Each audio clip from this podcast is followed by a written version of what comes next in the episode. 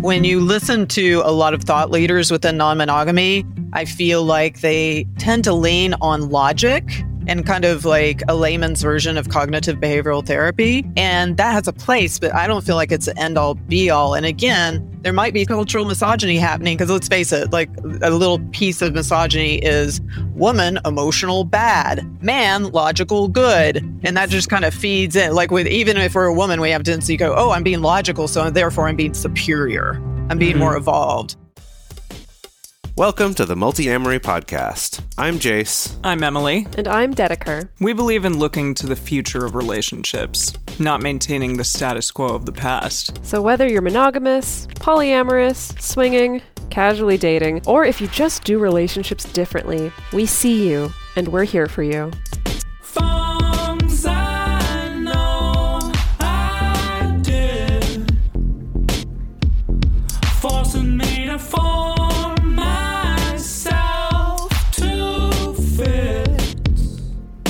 On this episode of the Multiamory podcast, we're going to be answering some questions from our patrons, and we're doing that with a very special guest, Kate Loree. Kate Loree is an LMFT, a sex positive licensed marriage and family therapist with a specialty in non monogamy, kink, LGBTQ relationships, and sex worker communities, and is the author of Open Deeply, a guide to building conscious, compassionate, open relationships.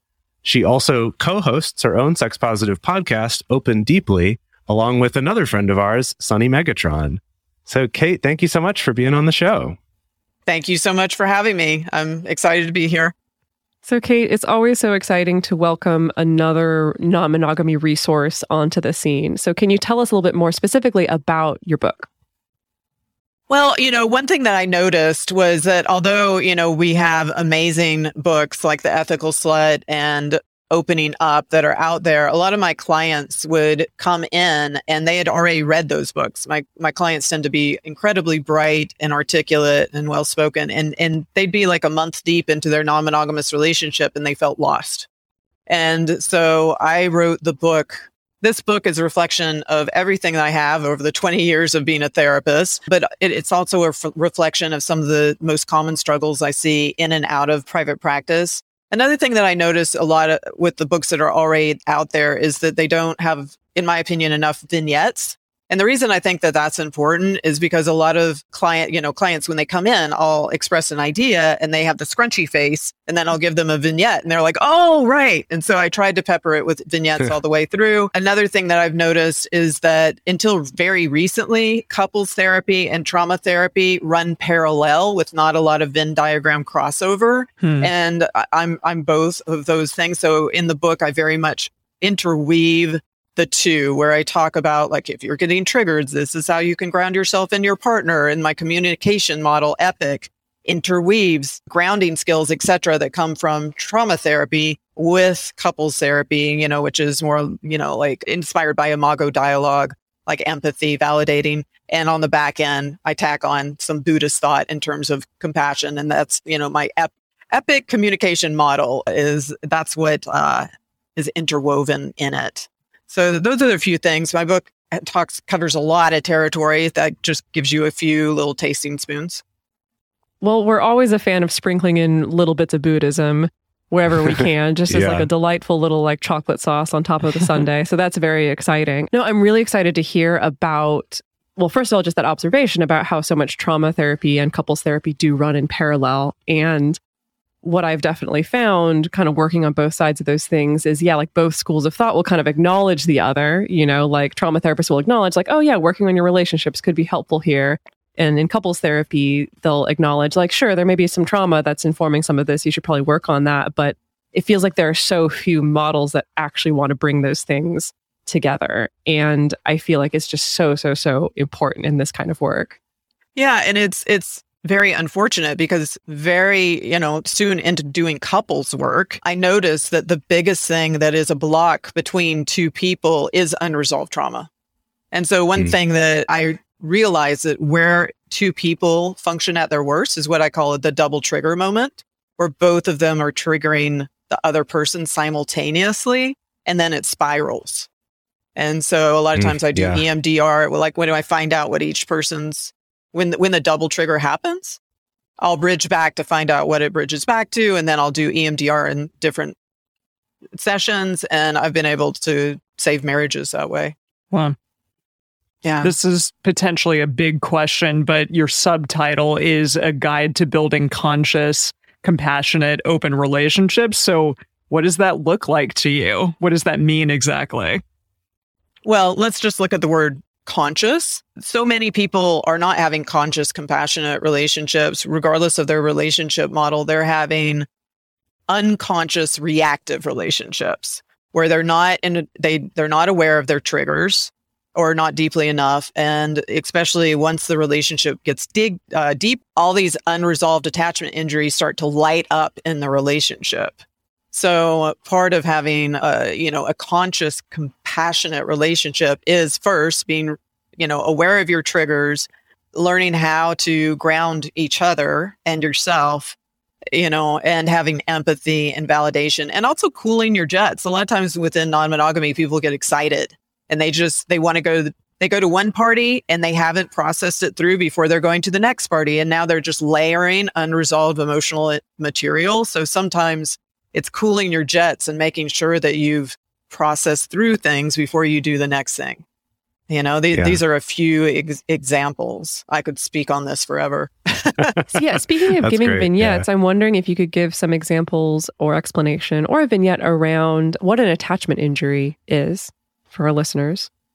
Okay. So an attachment injury might be, you know, and it can be smaller or larger. Attachment injury might or somebody might have a series of attachment injuries where their their dad left when they were a little kid without a note and then their you know their their partner neglected them or ignored them and you know they had some brutal breakups where the person left without explaining themselves. Because let's face it people are patterned a lot of times. Until you really become a conscious person and you heal from a lot of stuff it's really hard to break our patterns. We go through a phase where we're aware of our patterns but people can be in that state for a couple of decades before they are actually able to stop the pattern, right? And so a lot of times it's not one attachment injury, it's a series that gets light, lit up in the relationship. You know, that's one example of right. an attachment kind of injury. Build on each other, kind of compounding layers on layers on layers that it makes it harder to to kind of untangle it all to to start healing it. Yeah, I mean, one thing that I, would like to reference the last. I don't. I can't remember which of the last two episodes. It was last two episodes that you guys had where you talked about. It had part one and two, and it talked about relationship issues, unhealthy relationship patterns. And, yeah. yeah, and I think there was a part where you went into five different relationship types. Mm-hmm. Like the alpha, I think was one, blah, blah, blah. The mm. parents. And I was listening yeah. to that and I was thinking there's a lot of relationships that have all five all at once. Yeah. yeah you know, that's sure. one, that's yeah. one thing I was thinking. And the other thing that I was thinking is, you know, a lot of people talk about, you know, like say attachment styles or they will talk about codependency. Yeah, etc. But a lot of therapists, again, therapists have a tendency to like stay in their lane almost to a, a fault. And I, I think it's to the point of being almost unethical not to weave in the cultural level. Like a lot of times, maybe there is some misogyny that's either internalized or playing out in the relationship. A lot of women that are overgivers, it's because they've been conditioned, you know, to play that role. And a lot of men, if they're highly in their man box, are playing mm-hmm. out a mm-hmm. certain role and they date each other you know, that whole dynamic needs to be out. I, I'll just, without being too long winded, I'll just say with some of those women that fall into that category, instead of looking at it through the codependency lens, I'll talk to them about it through that lens. And I've had women like in a few weeks break up with a, a toxic relationship and choose a kind relationship and change that very quickly. And I think it's worth saying because a lot of times people say that the, that the overgiver, the codependent in the relationship is just as quote hmm. unquote mm. sick as mm. the and and I don't think that's I, I don't think that's true. It's like sometimes you just need awareness of cultural programming. Yeah, that's that's fantastic. And something that I think comes up a lot on our show too is just that we can't just say, "Oh, I acknowledge there's a cultural thing and then it doesn't apply to me anymore." But it's because yeah, it's no. the water we swim in, right? It's it's whether we feel like we're part of that culture or not, it still affects us. And so that's that is so important to acknowledge and be aware of. Yeah. Yeah. So, yeah, I was wondering about because you talked about, I've definitely noticed the same thing that I do think there's a lot of resources out there specifically for non monogamy and polyamory and even swinging that offer a lot of good theory, right? And people get really excited about the theory, people get really excited about the ideas, people get really excited about the philosophy. And then it's so common to see people really stumble out the gate or get really caught unawares by something they weren't expecting or having a big trigger or a big trauma response or things like that. And so, you know, over time, especially as I've worked with clients, you know, there's so many things where I realize, okay, yeah, there, there's a certain amount of the theory and the philosophy that's great and that's solid and and is good practice, but also so much of this comes down to our own personal baggage, injuries, patterns, things like that. And so I was wondering when you were writing your book, you know, how you dealt with that. Was it a challenge? Because I do feel like there's so much of this can be so personal to each person of what it is that they have to deal with. I was just kind of wondering how you tackled that in your writing process. I, I think I tackled that in a lot of different places. So again, I'll just give you some taster spoons. One thing I th- this is just my belief that when you listen to a lot of thought leaders within non-monogamy, I feel like they tend to lean on logic and kind of like a layman's version of cognitive behavioral therapy. And that has a place, but I don't feel like it's an end all be all. And again, there might be some cultural, a little bit of cultural misogyny happening. Cause let's face it, like a little piece of misogyny is woman, emotional, bad, man, logical, good. And that just kind of feeds in. Like with, even if we're a woman, we have tendency to go, Oh, I'm being logical. So therefore I'm being superior. I'm being mm-hmm. more evolved. And one thing that I try and, and do is, is express to people that at least this is my belief that your true compass is your, your thoughts, your emotions and your body sensations working in tandem from a grounded, centered place. And as soon as you start to disregard any of those three, your little ship is heading towards the rocks in some way, in my opinion.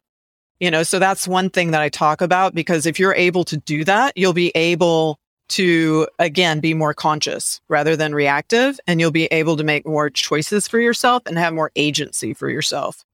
You know, another thing is, you know, the the epic communication model again, it's like I think a key thing is staying grounded. You know, Bruce Lee talks about this. Like when you learn about karate, they'll talk about the way that you win in if you're in a fight is to knock your partner off center, right?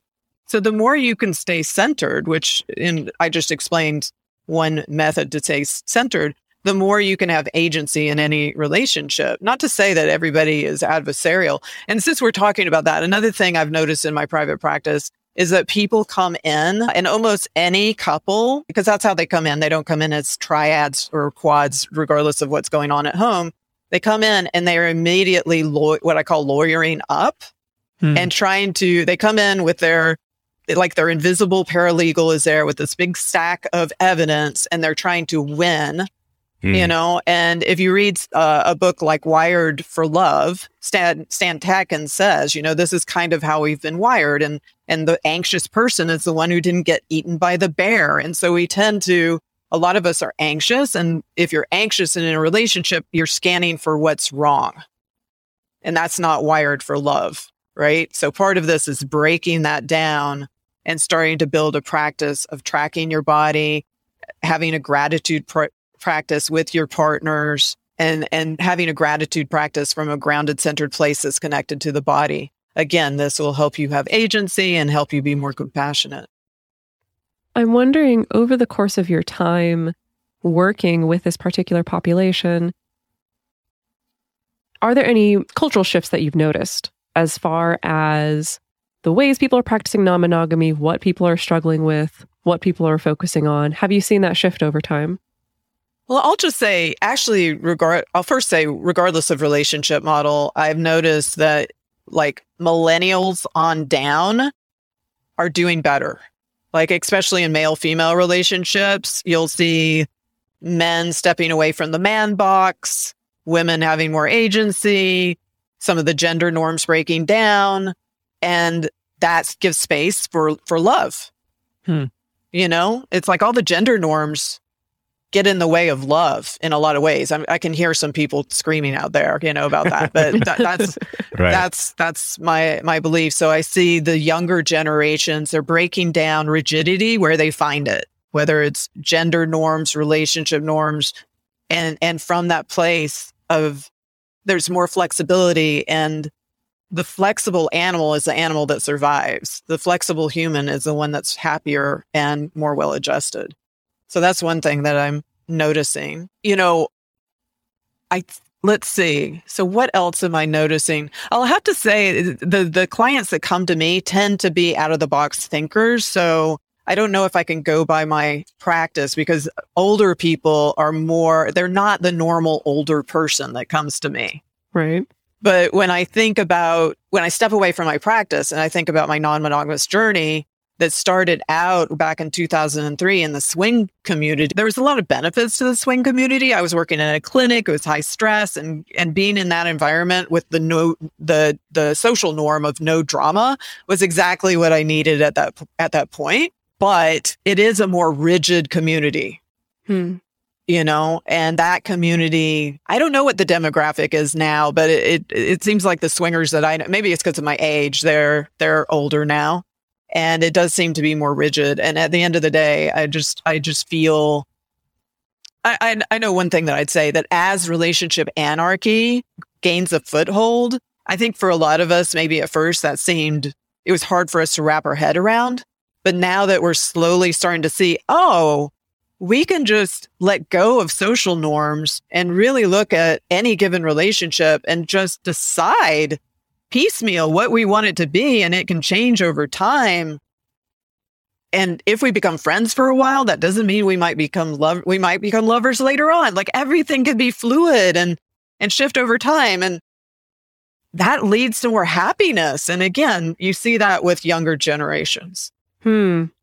Well that's nice to hear us. from your perspective. I feel like millennials i feel like we've created rigidity in other areas personally. Like Like I feel like um and again, I mean again this is like self-selection, right? Because of like the communities I tend to hang out in, like I tend to see people I think the thing we we harp on a lot on this show is people's obsession with boundaries. And we're obsessed with boundaries too because it's like fantastic, right? You know, once you actually have a sense of how that actually fits into your life, but I see rigidity around sometimes what I think is what we've been calling being hyper boundaried, right? Yeah. You know, being a little bit, well, it has to be this way. Or sometimes it's like, it has to be relationship anarchist. You know, I, I do think it's like 100% valid what you're saying, especially I think compared to older generations. But I do think it's like my perspective is I feel like we've shifted the rigidity to other places. Well, I, I, will have to. So now that you're saying that, one thing that I will say is that it's interesting because, you know, like back in 2003, I didn't even know about the ethical slut you know, even though it was out, right? I had to like right. learn everything the hard way. And when I first got into it, everybody who was non-monogamous, they they were like, "We are the golden chalice. We are the secret to everything." blah blah blah. Mm-hmm. and as yeah. things have evolved, I see this camp of non-monogamous folks that are just as rigid hmm. as yeah. as as monogamous people. You know, they they complain about monogamous people being rigid, but there's camps of non-monogamous people that are are so rigid. They're just sure. like, it's my way. And if you're not doing it this way, you're doing it the wrong way. Yeah. Yeah, no, I mean, we've had some folks talk to us about feeling hesitant to use the terms non-monogamy or use the term polyamory because I think in certain circles it's it's coming to be associated with a certain type of dogma, right? Okay. Which is like understandable. Like I totally get it. I, I could wax poetic about kind of bigger cultural trauma or microculture trauma around these kind of things. But but I do think that we need to move on to start talking about some of our listener questions. Does everybody feel ready for that? Yeah. Yeah, let's, let's do, it. it. It's like a fun little panel discussion here. This is great. exactly. Here we go. Okay, I'm going to read this first question that we have. So, this is from one of our patrons. Do you have any advice for working through the embodied anxiety and fear response that takes over every time my partner tells me about a new potential romantic connection? Uh, we're doing great and have been together dating others for three years. I want to work on softening this response while still honoring my feelings. Any experience with this? So, the first thing I'd say is, you know, developing a relationship with your body. But let's note if you whatever you track in your body tends to get bigger. So you have to be careful about this. If you have, if you're suffering from panic attacks and you start to focus on your heart, guess what? Now you're having a bigger panic attack, right? So you have to be a little bit careful with this. But if you start to track your body, I think this is an important first step of really getting to know what, what's going on with you. One thing that you can do as a first exercise to find out, like to really understand is to get in touch with what is happening in that moment that you're anxious. You know, like say you're at the play party and your partner's paying attention to someone else all night and you're just getting lit up with all these feelings. Later on, when you're at home and you're in a safer, grounded place, getting in touch with that feeling, noticing what is happening in your body, noticing when it felt the worst at the party, noticing how you felt about yourself. Like I'm feeling ignored, I'm feeling helpless and once you're connected all, all that, bridge back to the first or worst memory that pops up. Like maybe it's a, a, a memory of your parents driving off at the gas station and leaving you behind because they're howling, laughing at something that your sibling said, and they always laugh. They always like liked her better, in your opinion. So, and you may have a whole bunch of traumas related to that. So that may be your part in it. You might need to, you know, get some therapy on that, what have you. And once you realize that that target, you can actually notice it and then do more grounding exercises around it. You might, if you're at the party, you might have to like go to the bathroom, do some deep breathing, go for a walk, or call your partner out. And if he's a benevolent, kind partner, like talk about it, that sort of thing. Whatever you need to do to get grounded. But also sometimes, especially if a lot of times when people have anxiety like that, they, they oftentimes think they're completely to blame. They think that they're, you know, bad at polyamory or whatever.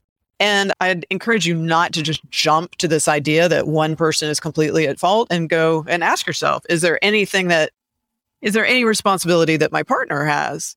Maybe they were just completely ignoring you all that, all that night. Maybe they were being a little inconsiderate. And then if that's true, like having a conversation with them about that and just kind of noticing who, you know, and by doing that, now you're managing your anxiety in two different directions, their responsibility and your own responsibility and, and having, you know, having that, that positive work in, in both of those camps. Yeah. I think that what you touched on there about in that, in that second part of, you know, why might I actually be upset about this? And that doesn't just have to be with their behavior right then, but say it's just my partner expressed, oh, you know, I, there's a coworker or a friend that I might go on a date with or, or I'm interested in, is there either some history there of, well, in the past, they've gotten really into someone new and I have felt a little bit left out. Maybe there's something there that we could take some proactive steps together to try to say, okay, how can we make sure that that feels better this time? You know, do some little experiments, try some things like that, as well as it could be baggage from a past relationship. It could be, I've seen this happen to a friend of mine, or this happened in a past relationship, and I'm worried you're going to do this to me, even if I don't have experience of you doing that. You know, both are absolutely possible.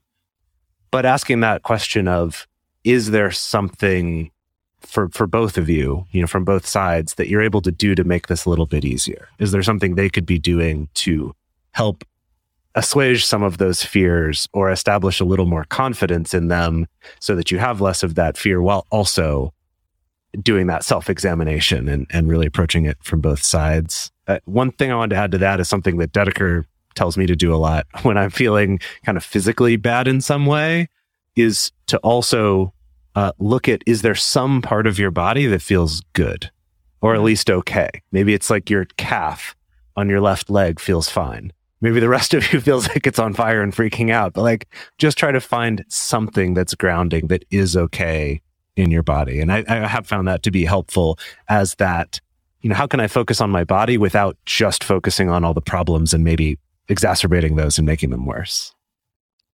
Yeah. It, can I pipe in? So with that, that is ex- excellent advice. And, you know, if you get trained under the trauma resiliency model, that's what they train you to do.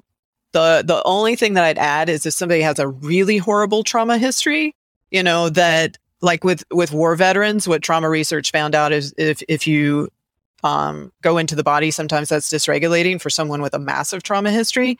What you can do to ground your body if that's you is instead think about positive resources like you know your kitty that makes you smile or you know like whatever. By thinking of a positive resource it has the same outcome of grounding the, the body if focusing directly on your body actually hijacks you. But otherwise yeah absolutely. I just think and this isn't always the case especially in specific like very heightened trauma responses but if you find that there you're having a shitty day, for example, often we tend to perpetuate that feeling internally just by continuing to ruminate over it and continuing it over and over again. And I think that, yeah, all of the stuff that the two of you have been talking about, trying to find ways to ground yourself, trying to find your ways of breaking that cycle of continuing to, you know, perpetuate that feeling that you're having I mean, for instance, today, like my hot water has been off for five days and I haven't had a hot shower in five days. And I woke up this morning really fucking angry about it. you know, I, I got into this session of recording and I started talking to Jason Dedeker and just switching that mode in my head. I was able to ground and able to sort of calm myself down. And it was simply just by like turning my direction elsewhere, turning my internal compass in a different direction. And it really did help. Like I'm that, that mood, that embodied mood and feeling left me.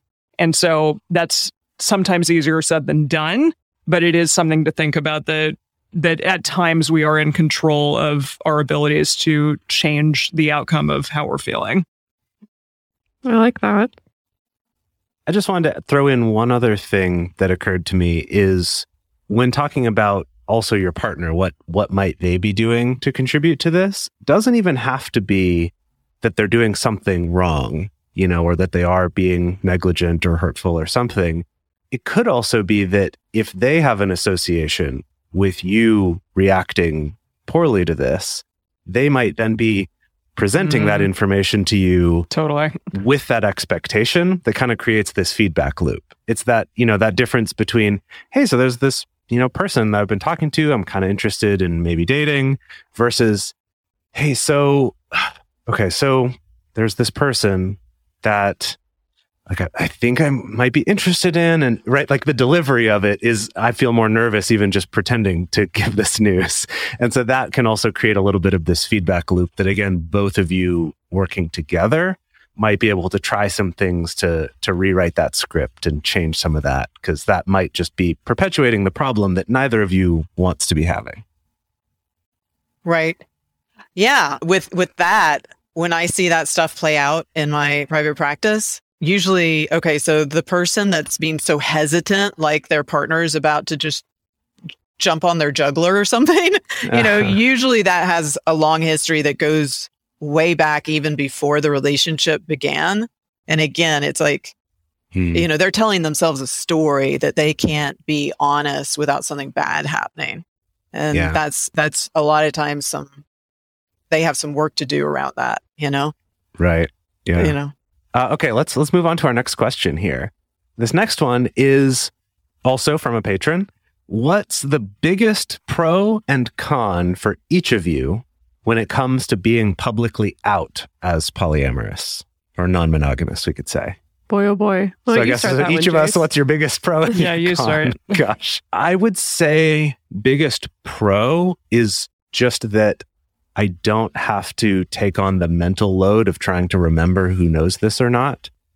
And instead, it's just kind of, I'm not constantly broadcasting it, you know, at work or whatever. But if it comes up, it's, I mean, that's, if you Google me, you'll find that out about me. So it's not like something I have to kind of try to keep tabs on. So I'd say it's more that freeing me up from that mental extra work of having to keep track of that. I would say the con is I mean, especially in, you know, I guess all of our cases of being very publicly searchably out is just that someone could find that out about me and make all their own assumptions and things without ever having had talked to me about it. So I'd say that's that's maybe the biggest con would be, you know, I'm thinking of like I just started dating someone and their mom Googles me and now is very upset about who they think that I am or something like that, right? Which literally happened. that did happen. yeah. Yeah. Uh, All right, who's next?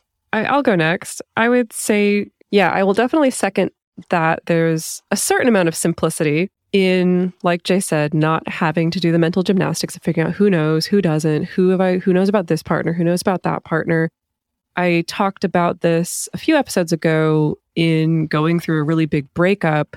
It was really nice to already be out with most of my family, my friends, the people that I loved, so that I didn't have to necessarily keep that pain to myself, which a lot of people have to do, unfortunately. You know, that like I've just had a huge breakup and I still need to go to work and pretend like everything's fine, or I need to go be around my mom and pretend that everything's fine. Like I was so grateful that I could go visit my mom on a visit that Jase is even with me, you know, on that same trip. And I can still be crying to my mom about this particular breakup and it's okay and getting that support. So I think that's been great. I think, I don't know if this is the biggest con, but maybe one of the big ones is just constantly having to deal with other people's confusion all the time. You know, the flip side of that coin with my family is they're, they know and they're like, oh, okay but always just so confused about how how do I talk to you about this? How do I ask you about this? I don't know, you know. I I think I've reached a place in my life where I've gotten pretty good at filtering out the people close or distant or otherwise who are actively what do I want to say? Like acrimonious or antagonistic toward me about non monogamy. I usually just don't give those people the time of day. But I would say kind of the weird in between space is hard. And especially since now doing this podcast and then working with clients and basically spending all day, every working day, talking about non monogamy all the time means that then in my normal day to day life, I don't want to answer people's questions about this anymore. like, I don't want to talk about this anymore, even if they're nice questions, even if they're coming from a good place. I'm just like, oh my God, I, I just, I can't. I've reached my, my capacity for this. So that's for me. What about for you, Kate?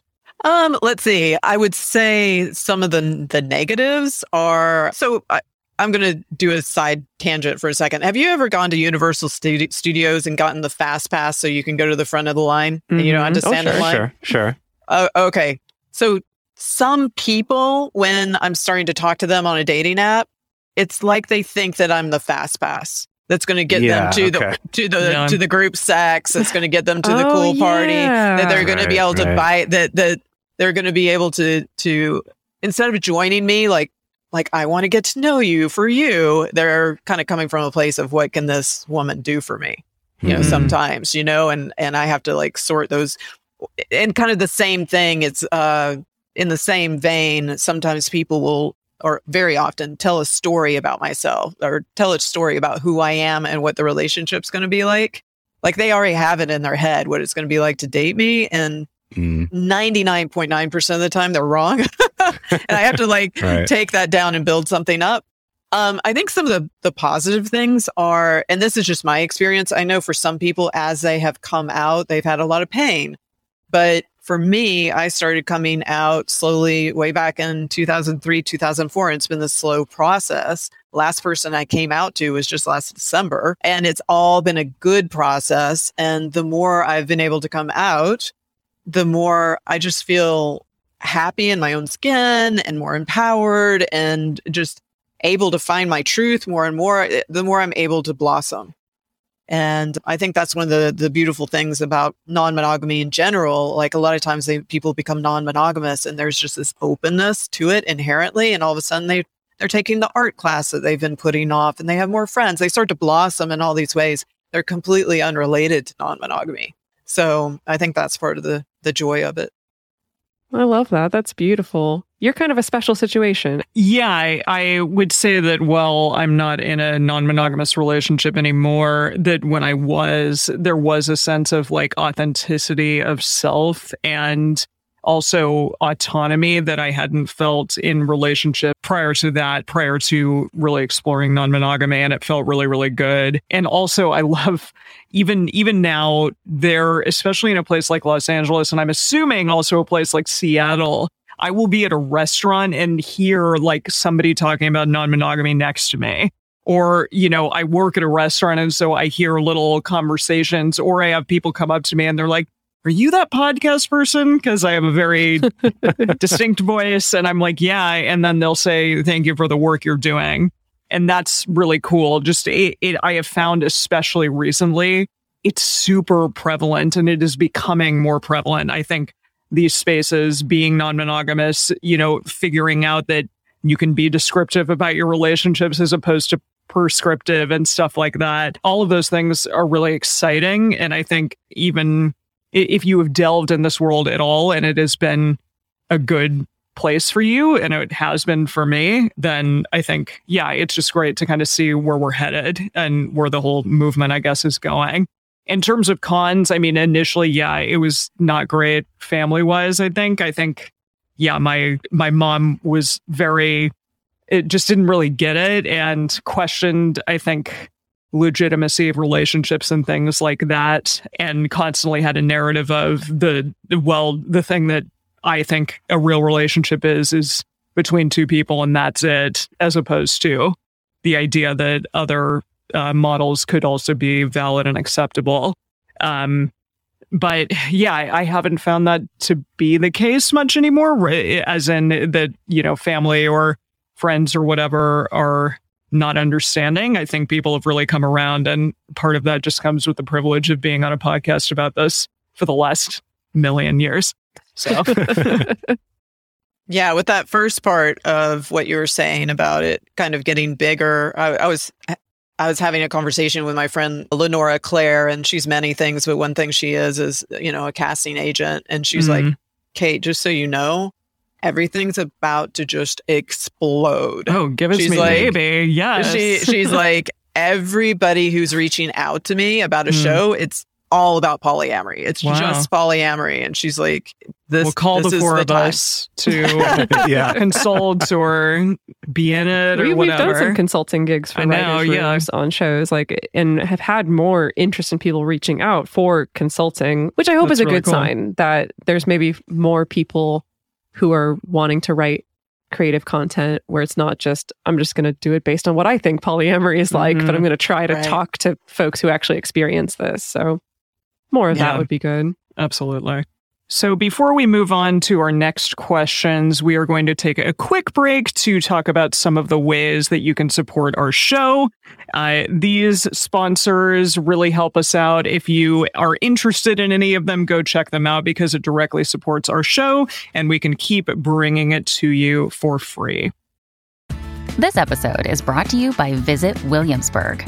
In Williamsburg, Virginia, there's never too much of a good thing. Whether you're a foodie, a golfer, a history buff, a shopaholic, an outdoor enthusiast, or a thrill seeker, you'll find what you came for here and more. So ask yourself, what is it you want? Discover Williamsburg and plan your trip at visitwilliamsburg.com. For a long time now, we've been fans of adamandeve.com for getting sex toys or lingerie or accessories, things like that. It's uh, just a fantastic resource with a huge selection. And now, not only do we have a fantastic offer, but we also have a promo code that will work on adammale.com and evestoys.com, which are their sites specifically for LGBTQ audiences. And our code is fantastic. It's 50% off of almost any item in the store and free discreet shipping when you use our code MULTI. Yes, we love adamandeve.com and have for years. They are our oldest and longest sponsor, and they just keep on giving great gifts to us and to our listeners. You can bring more pleasure and satisfaction into your bedroom by going to adamandeve.com, adammale.com, or evestoys.com and select any one item. It can be, you know, an adventurous new toy, or anything you desire, something fun, something sexy, whatever sounds good. So just enter offer code MULTI at checkout and you'll get 50% off almost any item plus free shipping. That's multi, M-U-L-T-I at adamandeve.com, adammale.com, or evestoys.com. This is an exclusive offer that is specific to this podcast and it's better than any offer that is currently available on their site. So again, use code MULTI to get you not just the 50% discount, but also the 100% free shipping. Code MULTI. And we are back and we're going to move on to the next listener question. Do you have any tips for navigating the quote big city, small town polycule aspect, where everyone seems to be one or two degrees of separation. The, oh, that's my partner's girlfriend's wife's comet's ex phenomenon. For an example, my anchor partner went on a couple dates with someone recently. They didn't click, but now she's dating his metamor, and so on. Uh, I will just say right out the gate, this is definitely very much a thing that I have experienced. That as Yes. the result of the non monogamous dating community, while it is generally getting larger as non monogamy goes more mainstream, still a pretty small dating pool. And that can result in a lot of, to put it politely, cross pollination. Did you mean to make a pun there? Was it a pun? Well, Cross-pollination. Oh, I totally meant that. Thank you for pointing it out to me.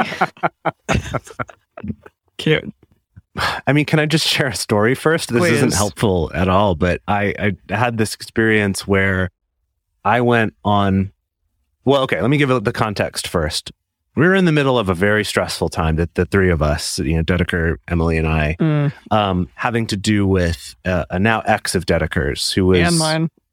and and of Emily's. Yeah, it's just a real stressful, high conflict situation. Just real bad feelings all around, and that had kind of just been wrapping up, and we were moving on with our lives. And I went on a date with someone new that I met online, and right away the the sort of the whole you know oh who do you know? Who do you know? Kind of how are we connected in this small polyamory world?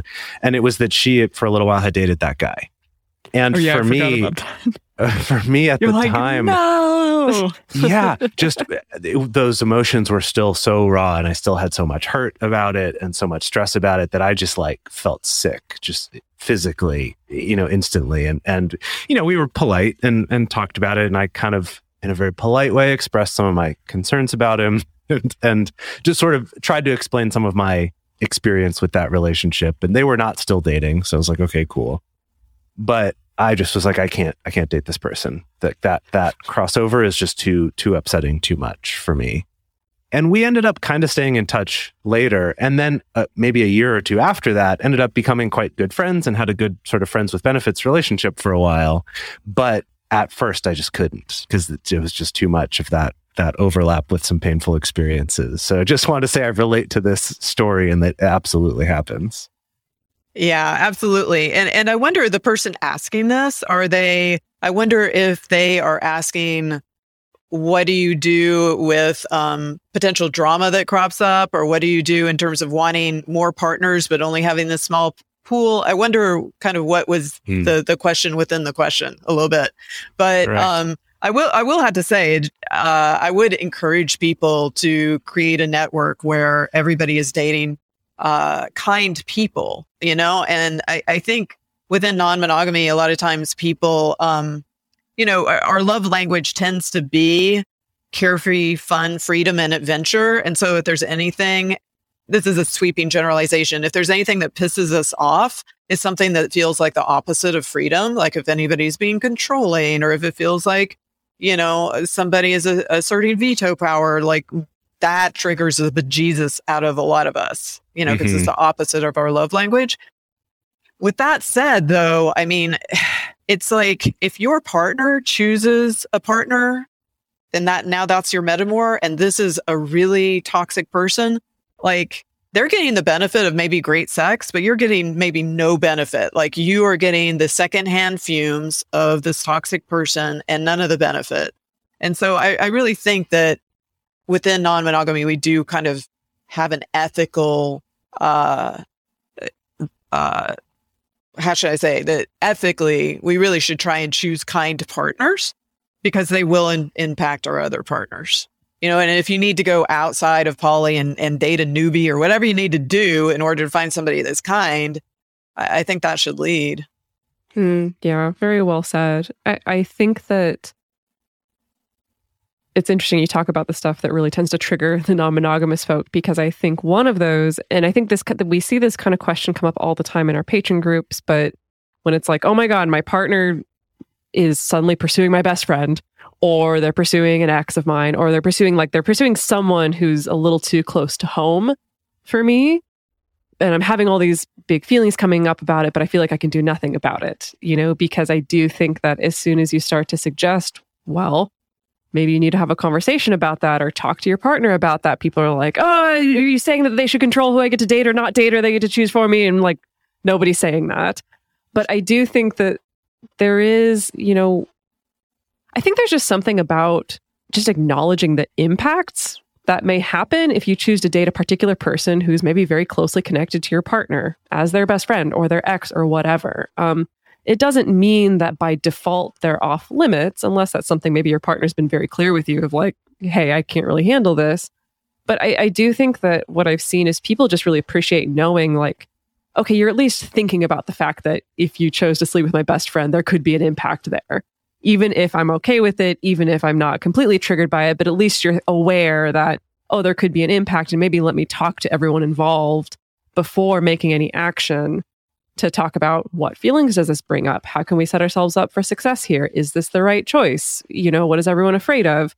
Things like that. Um, so I do tend to encourage folks to think about those things for myself and like my own choices within relatively small dating pools. I think now that I've I've had a lot of experience with this that I, I think I would like to believe I've kind of accepted that a little bit of this comes with the territory. And so what that means is I need to be on better behavior more often than maybe I would be in a more traditional dating uh, community. And what I mean by that is I maybe need to be more in integrity in what I tell people, how I treat people, whether or not I choose to just like ghost someone, you know, it doesn't mean that I can completely insulate someone from hurt feelings or if we're mismatched or things like that. It doesn't mean that. But I do know that it's just like my actions are going to have more of a ripple effect on more people. And so for me, it means just trying to be more conscious of that to the best of my ability. Something that came up when you were mentioning that, I just want to say real quick is that I think oftentimes, especially when people are new to non monogamy or maybe just newly getting comfortable with it, there's this thing of, oh, I've kind of risen above all of the normal relationship concerns. And so whatever, I can date anyone if there's no concerns about it. And so I, I, think your point about just at least acknowledging this could have some impact and perhaps some some negative consequences around and being aware of that and not just saying, oh well, now I logically get the concepts of polyamory, so none of this affects me. It's kind of like what we were talking about in the first half about the social impact does impact us, even if we're like, I, I now disagree with it we still have that impact of it. So it's just, I guess, to caution people to not think that, oh, well, now I understand the idea, so I've just risen above it all, and you can't tell me who I can and can't date, or oh, if it affects you, that's your problem. That that's not really how the world works and how humans work. Jase Dedeker and I were a part of uh, a community in Santa Monica that dated each other a lot in uh, our early, I guess, Dedeker in my mid twenties. A lot of crossover, and, my God, in yeah, community and actually i'm i'm with i live with a person who i met from that community and when i was starting to date him and starting to decouple with jase jase was also dating someone from that community and i think it did affect the way that she viewed me um, just because yeah there was entwinement and you know things were breaking up and so i think her view of me really shifted in in a negative way even though that necessarily wasn't what needed to happen, but just because there were ideas and expectations and things like that, it it landed in this uh, I guess sort of idea that I was not a good person or breaking up a relationship or something like that. And that's yeah. kind of unfortunate, but I think that those things can happen um, just by nature of being so entwined with a community at large it's hard to create like a game plan for every single thing that may or may not happen. But if you do sort of come in with expectations between yourself and your partners about, like Dedeker said, what is going to happen if I start dating your sister or your friend or your metamor or something like that, is that totally off limits or not? It's kind of nice to just at least have an idea of that beforehand so that it doesn't just completely blindside you if you do get in a situation like that. You know, when we when I listen to you guys talk, I I kind of wonder if we, you know, people hate the idea of veto power, and I almost feel like do we need a new word that means something slightly different? Like, mm. what if you have a partner and they start dating someone that you found out has been Me Too'd by mm. 15 people in the community? What if you're dating it a happens. partner? You know, like, like something like that. And maybe you don't, maybe you heavily say, I am not comfortable. I love you. I don't want to walk away from you. We share a house and children and, and a mortgage and all these things. I don't want to just walk out but I am not comfortable with this person. You know, I mean, we have a tendency to say, I hear people say veto power is always bad and wrong, but sometimes things like this happen. And is that really horrible to set a boundary when that person is going to end up impacting you and, and your loved ones? Yeah. Yeah. Well, I mean, even entertaining that makes people like so uncomfortable, as I'm sure you've experienced. There's I, I know, there, and yeah. And so maybe there needs to be do different language and maybe, I, I don't know. Yeah. I know that even me bringing that up, you know, people would get super upset. But let's face it, there are situations where you might have a partner that is dating somebody. Yeah. You know, and there's times that we're really connect, connected to our partner, you know, like you are married for 20 years and it's not one of those things where you can just be like, well, you're doing something I don't like, so I'm just going to walk away. It, right. it, becomes more difficult than that. Right. That's true. Yeah. Absolutely. It, Maybe it is like such a, a, I don't know, like a gut check, like a, hmm, what if like we that. just take veto and then put a different letter on the beginning of it? Veto. Oh, a we- yeah. I, I, I think, yeah. Yeah. I think this word veto, I mean, if you think about it, it almost sounds like this judge, this evil yeah, judge yeah. coming down and being like, no, yeah, you know, I think, I think there needs to be, I've re- revisiting that and a different term that is, uh, more gentle.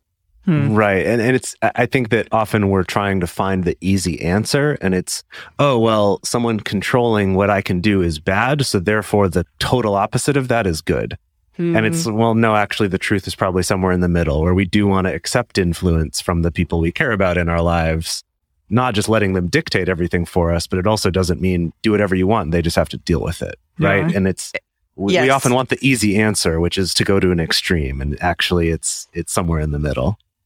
Yes, yes, which revisits what we were talking about earlier, which is you know sometimes the non uh, certain factions of the non-monogamous community sometimes have gotten just as rigid as yeah. some conservative yeah. monogamous people, and if yep. is the is the aim to actually be more flexible and and what is actually healthy. Yeah, definitely yeah, love that. All right, let's move on to another question. And I actually have a, an answer for this one immediately. So, do you all have stories of metas you started off on the wrong foot with, but ended up being super close to? Now, Dedeker, I wouldn't say I started off on the wrong foot with you at all. It's just that I did have like kind of a preconceived notion about you when we went out with that other person that we described earlier. And Jason and I went out and y'all were like talking about wine and cheese and being all esoteric and stuff. And and I was like damn this, this I was just like too classy for you. Is that yeah, what you're saying? I think that was it. Or at least yeah it was exacerbated by the other person as well I think. And I was kind of like huh um I don't know if I'll necessarily vibe with this person. And then I guess did we go out on sort of a date or sort of a when you kissed me, I don't know. that was much later. That, wasn't like was the next step later? in the process. No, it wasn't. It wasn't like the next day. That's true. No, yeah. I, I, yeah, yeah, I would say we probably started off on a weird foot, a combination sure. of lack of experience yeah. and also having the relationship kind of brokered by the fact that like, you know, we had two people we were dating in common but hadn't mm-hmm. really met each other yet or gotten to know each other. Like it took a little while for sure. Um, and yeah. then here we are eight years later, like as business yeah, partners. So as business yeah. partners and like best friends. So uh-huh. yeah, I think uh, I don't know. It just goes to show, yeah, potentially your initial idea of a person will change, and one hundred percent. And it's easy to, I think, have a lot of feelings attached to um, somebody that's dating somebody that you're dating. I mean, especially if that's a challenge for you in any way. So, yeah, it's good to maybe come in with an open mind if you can and try to meet with that person on some level because seeing a person in, per- in person or uh, you know, writing them or something like making them a person as opposed to just an idea is really helpful. Yeah, I would say even with metas where we've definitely started out on the wrong foot, usually it's never been necessarily something that the meta did or said directly to me. It's always been filtered through the partner. And that's often Ooh. where things have gone haywire is yeah. when the partner in between becomes like the telephone wire, things get weird and garbled. And that's not to say that that means that's always the case, but I know in my personal experience, that's often been the case that even with someone that I didn't really like, didn't get along very well with, I felt like they were a little bit antagonistic toward me. Anytime I actually made the space to sit down with them one on one or just open up even like this short window of time where, like, for a couple hours, we're going to sit and have tea and I'm just going to talk to you like you're a normal human being and just get to know you or just hear your thoughts on this situation or things like that. I've always walked away feeling better about that maybe we don't go on to become super close friends or best friends, but at least I've walked away feeling more positively about this human. And I think that's been the experience that I've had is that metamors, especially before you've actually met someone in person, can really be like a blank slate for you to project everything you want to onto them. And for your brain, you know, especially your trauma brain, to really cherry pick the most upsetting things or uncomfortable things about this particular person, to start creating these narratives about ooh, they must be this kind of person or they must act in this particular way. Um, and so when you actually give yourself an opportunity to see someone as a more um, whole human being, I found in my experience, often it ends up being very positive. Again, that's not everybody's experience, but I know that's been the case for me. I, I, think for me, I, have had it go both ways. I think one of the more extreme examples was when uh, my now ex husband, I was with him for 13 years, when we first switched from being swingers to starting to migrate towards poly. So for a while, we were in that in between where we started to play separately. And he was the one who kind of introduced it. And he could be kind of a bull in a china shop. And that's what I loved about him. And that's what was painful about him. But he just one day, he said, I'm going to start a photography vi- business called Dirty Dolly Photography. And I'm going to travel across the United States and I'm going to be gone half of every month. And my girlfriend and my makeup artist is going to be, I'll call her Debbie. Uh, and she's, you know, and, and we're going to be poly. Like he, I was kind of told.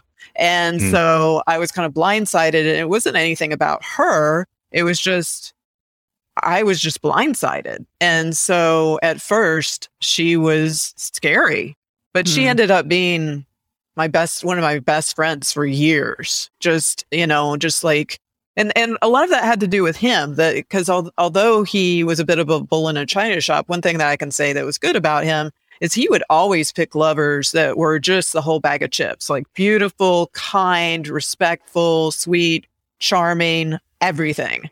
And he would also kind of uh, how should i put it always say you have you know it's a it's i don't know if this sounds bad but it's a requirement that you're kind to my wife. If you're not kind to my wife this is not going to work. And he would like circle whenever he needed to come back to that he always would and so i just literally for 13 years never had a problem with any of these women if i got mad i was mad at him for something not because because he just chose kind people and it wasn't i had been non-monogamous for you know over a decade when I had a two year relationship with this other guy. And all of a sudden, for the first time, some women, some of his metamors were being mean to me. And I was blindsided because here I was, I've been a therapist, you know, with non monogamous clients. I've been doing this forever. And for the first time, I'm experiencing people being disrespectful and mean. And I found a lot of that had to do with how he was as the hinge how mm-hmm. he was talking to both of us. He was basically just saying whatever made both of us happy. And he Classic. was really textbook. Yeah. yeah, yeah. And he was just creating this shitstorm and not not creating yeah, it was like the telephone game. Yeah, it was it was all bad. But I was really blindsided by that because I just wasn't used to it. I'd had such a good experience for so long.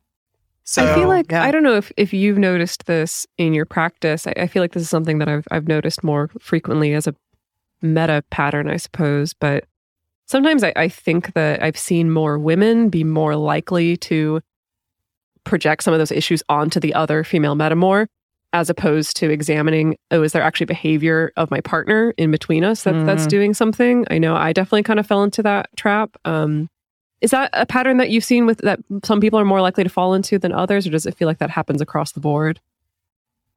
Um, you know, I, I, I haven't really noticed that pattern, but we're all in our kind of little feedback loop bubble where we all see certain patterns and and other people don't. Um, sure. You know, I, I haven't seen that pattern, but okay. Uh, you know, um, yeah, I, I've seen just as many people of other genders do that or not do that. yeah, that's fair. Yeah. Uh, let's move on to our last question for the day. So, to give you a little bit of context, a few episodes ago, we did an episode about being in the same space time with multiple partners, where basically you're the V and you have multiple of your partners at the same event or at the same thing, like a birthday or a, or a party or something like that, and kind of how to to manage that as the V, right? As as the hinge in that V of, you know, how to deal with having multiple partners together in a way that feels good. So the question here is in episode 369, it was discussed on how to be a good V hinge in most of the conversation, but how how are you a good meta? Is it any of the meta's responsibility to also navigate the relationship as best as possible? And again, for context, meaning at the same event, like where you're in the same space with your meta more. Uh, this says also what happens when maybe one is nesting partner and the other is a long distance partner. We talked about that a little bit on that episode. Uh, and then affection in the same space is different as the nesting partners live together and see each other every day, but the long distance partner may not get to see them as often. How do you navigate that dynamic between the metamors themselves, between the nesting partner and the long distance partner, for example? I mean, for, for me, I'll, I'll have to say that, you know, just as I was saying, we're all in our little bubble.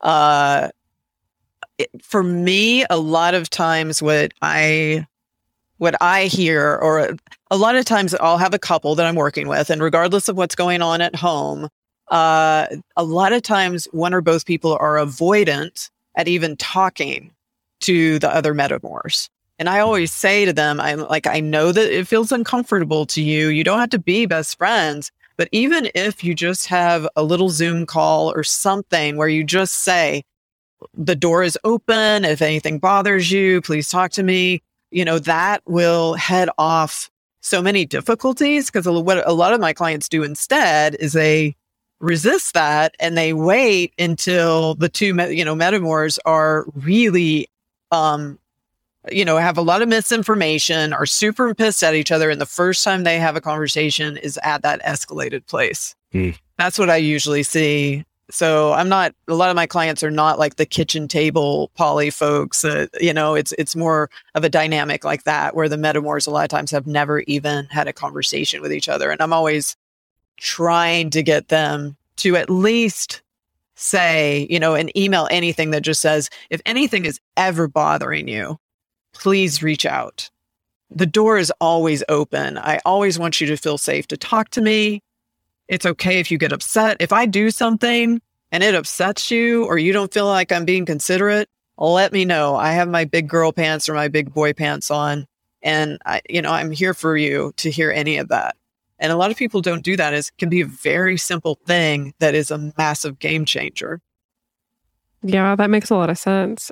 I, I think what's helpful in thinking about this, I know Jase always likes to compare metamor relationships to in law relationships. And it's not necessarily a perfect metaphor, but it does, I think, help to frame it when thinking about different social situations where we don't have a script. And so if we reframe it as how much of a responsibility do you have to create some kind of good or functioning connection with your in laws? And those kind of expectations can be different for different people. And so I feel like first step is having conversations about that, right? You know, again, if we're running with the in law meta- metaphor, you may be assuming, oh, whatever, my partner deals with all that. I don't have an interest in their parents. Like, whatever. If he wants me to be there, he'll be there. While your partner's parents may be like, no, we were reaching out. We want them to reach out. We want to connect. We want to get to know them, you know? And so I think some investigation first and foremost instead of just kind of assuming that everyone wants the same type of relationship that you think that you want. Um, But I think ultimately it comes down to like your responsibility is not zero in this situation. Um, I mean, sure, if we're getting into a relationship where everyone's on board with really wanting it to be parallel and and we're on the same page about that, that's different. But if we're functioning in some kind of version somewhere on the spectrum of kitchen table or garden party polyamory or whatever you want to call it, like I th- I I think, my opinion, that you do have at least a little bit of a responsibility to, I think like Kate was saying, like open up that channel even if it's just a little bit, you know, and expending at least a little bit of that goodwill. Um, so that it's not 100% on just your partner in common to be brokering that relationship and making sure that everything's okay.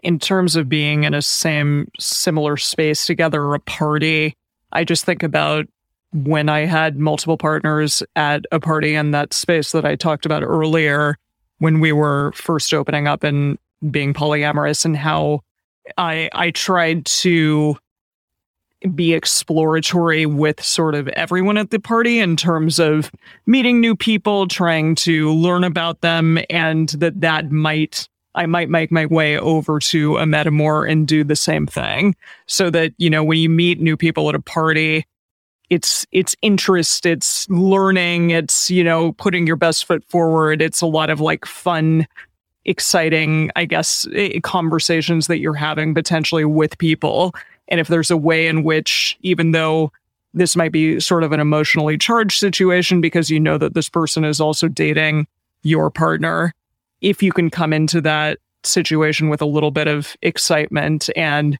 let's figure out what I can learn about this person, um, you know, without placing too much intensity on your hinge or on, you know, what things you might I guess, explore with uh, your metamor, anything like that. Like it's just, I guess, like throw it away a bit. Like just have fun. I don't know. That's it. Those were the times that I had best where I just kind of kind of came into a party situation or a situation with multiple people. Um, just by sort of knowing like whatever happens happens and we can have our expectations beforehand and talk about things but also uh, i just want to sort of get to know this person and get to know the other people around me. I think one other thing that I would add to this as I'm kind of, as you're all talking, trying to think through my different experiences with this and how it's gone, I found that for me, one of the things that factors into it is one, I'm not there to be like, you have to be my best friend. I'm like really going to keep bugging you, but I want to feel approachable and, uh, you know, clearly not your opponent here is sort of what I'm going for. And what I found is that gender and sexuality dynamics play into that a fair amount. At least, at least they do in the way that I think about them. And so, for example, if it's a male metamor and we're both dating a female partner and assuming, you know, that he's coming from that social conditioning, uh, I'm going to come in with this. I want to be friendly and polite and to try to very clearly represent that I'm not posturing. Like kind of come in with sort of a, a humility, I guess, or just a, hey, good to see you, you know, kind of a put on a little extra warmth to be clear that like I'm not going to try to do this like oh I'm going to try to outdo you. You got to you know try to try to impress her because I'm going to try to show how I'm better than you. Like these behaviors that straight men are kind of socialized to do. Versus if it's a metamor who is a female partner of a female partner of mine, my approach is going to come in with more of this like, hey, I want to be clear and polite and also not pay too much attention to you because I don't want you to think that I just want to hook up with both of you. Like that, that's not my only interest here. Um, I mean, if you know, if we're all interested in that, cool, but I don't want that to be your first assumption because that's what a lot of people are going to assume a man who's dating a woman's going to want right? So for me, it's often trying to go against those, you know, or if it's another male partner of a male partner of mine, I'm going to have a, a, slightly different approach there of again trying to be, you know, uh, friendly and approachable and kind of try to, to illustrate how I do and don't fit into the mold they might be assuming I fit into. So anyway, just, just to throw that in and complicate it a little bit, that I think there's other kind of gender dynamics and sexuality that can play into it too, because like acknowledging people are going to come in with certain, if not assumptions, at least fears about what you might be because of how they're socialized and you're socialized to think about those relationships.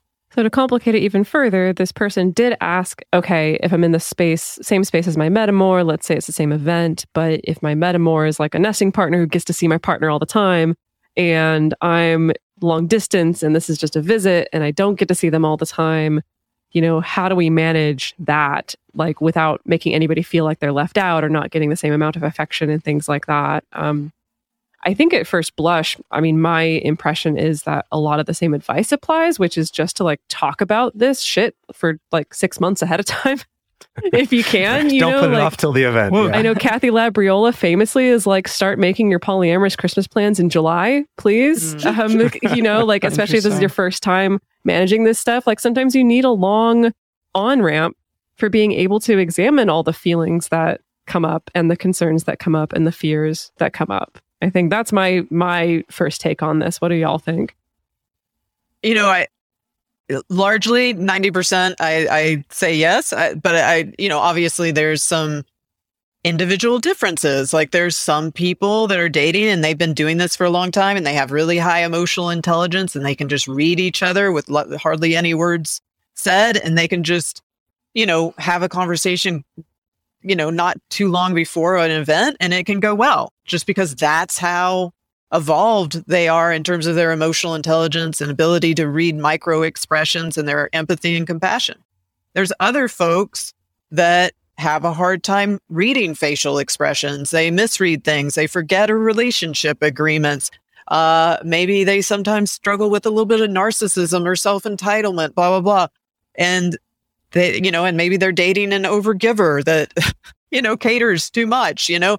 Yes, they need to have a conversation a million conversations leading up to to this and and um you know so so the the i guess the more you're you're lacking in attunement the more you need to have conversations and the more you need to have conversations early on if you're just completely attuned then as much you know you might not need as much front loading Hmm. depends Yeah, that makes sense. I think to ask this question that, that the question asker's asking specifically about, you know, if you're the long distance partner and the other one's the nesting partner, um, that I, I know it just sounds so simple, but to just express that directly to the metamor rather than going through the the hinge partner between you. And an example that I'm thinking of is a time when I was in Japan with Dedeker and coordinated with her other partner for him to come and surprise her for her birthday in Japan. And so like I helped him, you know, figure out how to navigate the the metro system and stuff like that. And you know, I was talking to him about, oh, you know, I have this idea for this plan. We can all go to the Studio Ghibli Museum and, you know, maybe do these other things. And he did respond with, uh, you know, yeah, that sounds cool. I also haven't gotten to see her very much in a while. And so I, I would like to be sure that I have more time, you know, just with her, that we're not just doing everything, all the three of us together. And for me, you know, he was just very direct about it. Honestly, I don't know if I could have been that direct in the same situation, but I actually really appreciated hearing it because it made it very easy for me then to respond of, okay, cool. Yeah, let's do that plan. And, you know, maybe we'll have a dinner at some point. But other than that, yeah, you guys do your thing and, and no worries. Cause I'm, you know, I still get to see her after you leave. So just even directly communicating about it can be really helpful because hopefully your metamor does want things to go nicely for you. And if they are the nesting partner or the one who's around more at least, and you're not, they get that too and aren't out to get you. Yeah, and I just want to underline what you're saying because if your listeners are anything like a lot of my clients, what their their little conversation in their head goes something like this, but I'm not ready to do that or they're having a bad day or I'm having a good day and I don't want to ruin my good day having this conversation. There's some reason they can't do that right now and I would just say no really, no really.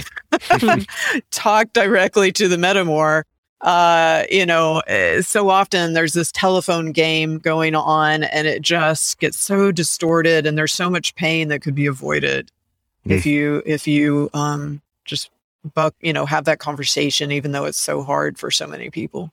Yeah, I, I, like the idea of ending out this episode and maybe all episodes in the future from now on with just hey, no, really though, no, no, really, really no, really though, no, really.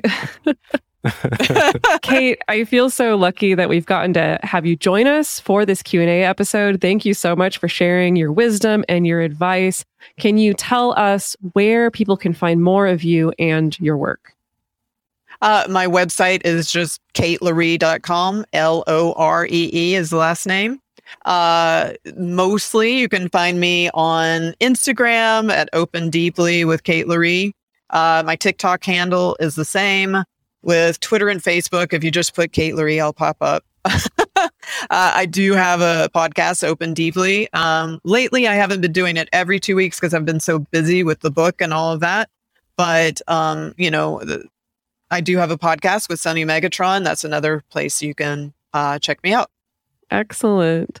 And if you're listening and you want to submit a question, you can do that by joining our Patreon by going to patreon.com slash multiamory. And we want to hear from you. So our question this week that's going to be on our Instagram stories, would you answer any of these questions differently? Is there any of this advice you disagree with? Anything that you would add that would help the people asking these questions? You can find that in our Instagram stories. The best place to share your thoughts on this episode with other listeners is in the episode discussion channel in our Discord server, or you can also post about it in our private Facebook group. Again, you can get access to these groups and you can join our exclusive community by going to patreon.com slash multiamory. In addition, you can share with us publicly on Twitter, Facebook, or Instagram. Multiamory is created and produced by Jase Lindgren, Emily Matlack, and me, Dedeker Winston. Our episodes are edited by Mauricio Balvanera. Our production assistants are Rachel Shenowork and Carson Collins. Our theme song is Forms I Know I Did by Josh and Anand from the Fractal Cave EP. The full transcript is available on this episode's page on multiamory.com. Ohio, ready for some quick mental health facts? Let's go. Nearly 2 million Ohioans live with a mental health condition. In the U.S., more than 50% of people will be diagnosed with a mental illness in their lifetime depression is a leading cause of disability worldwide. So, why are some of us still stigmatizing people living with a mental health condition when we know all of this? Let's listen to the facts and beat the stigma. Ohio, challenge what you know about mental health at beatthestigma.org.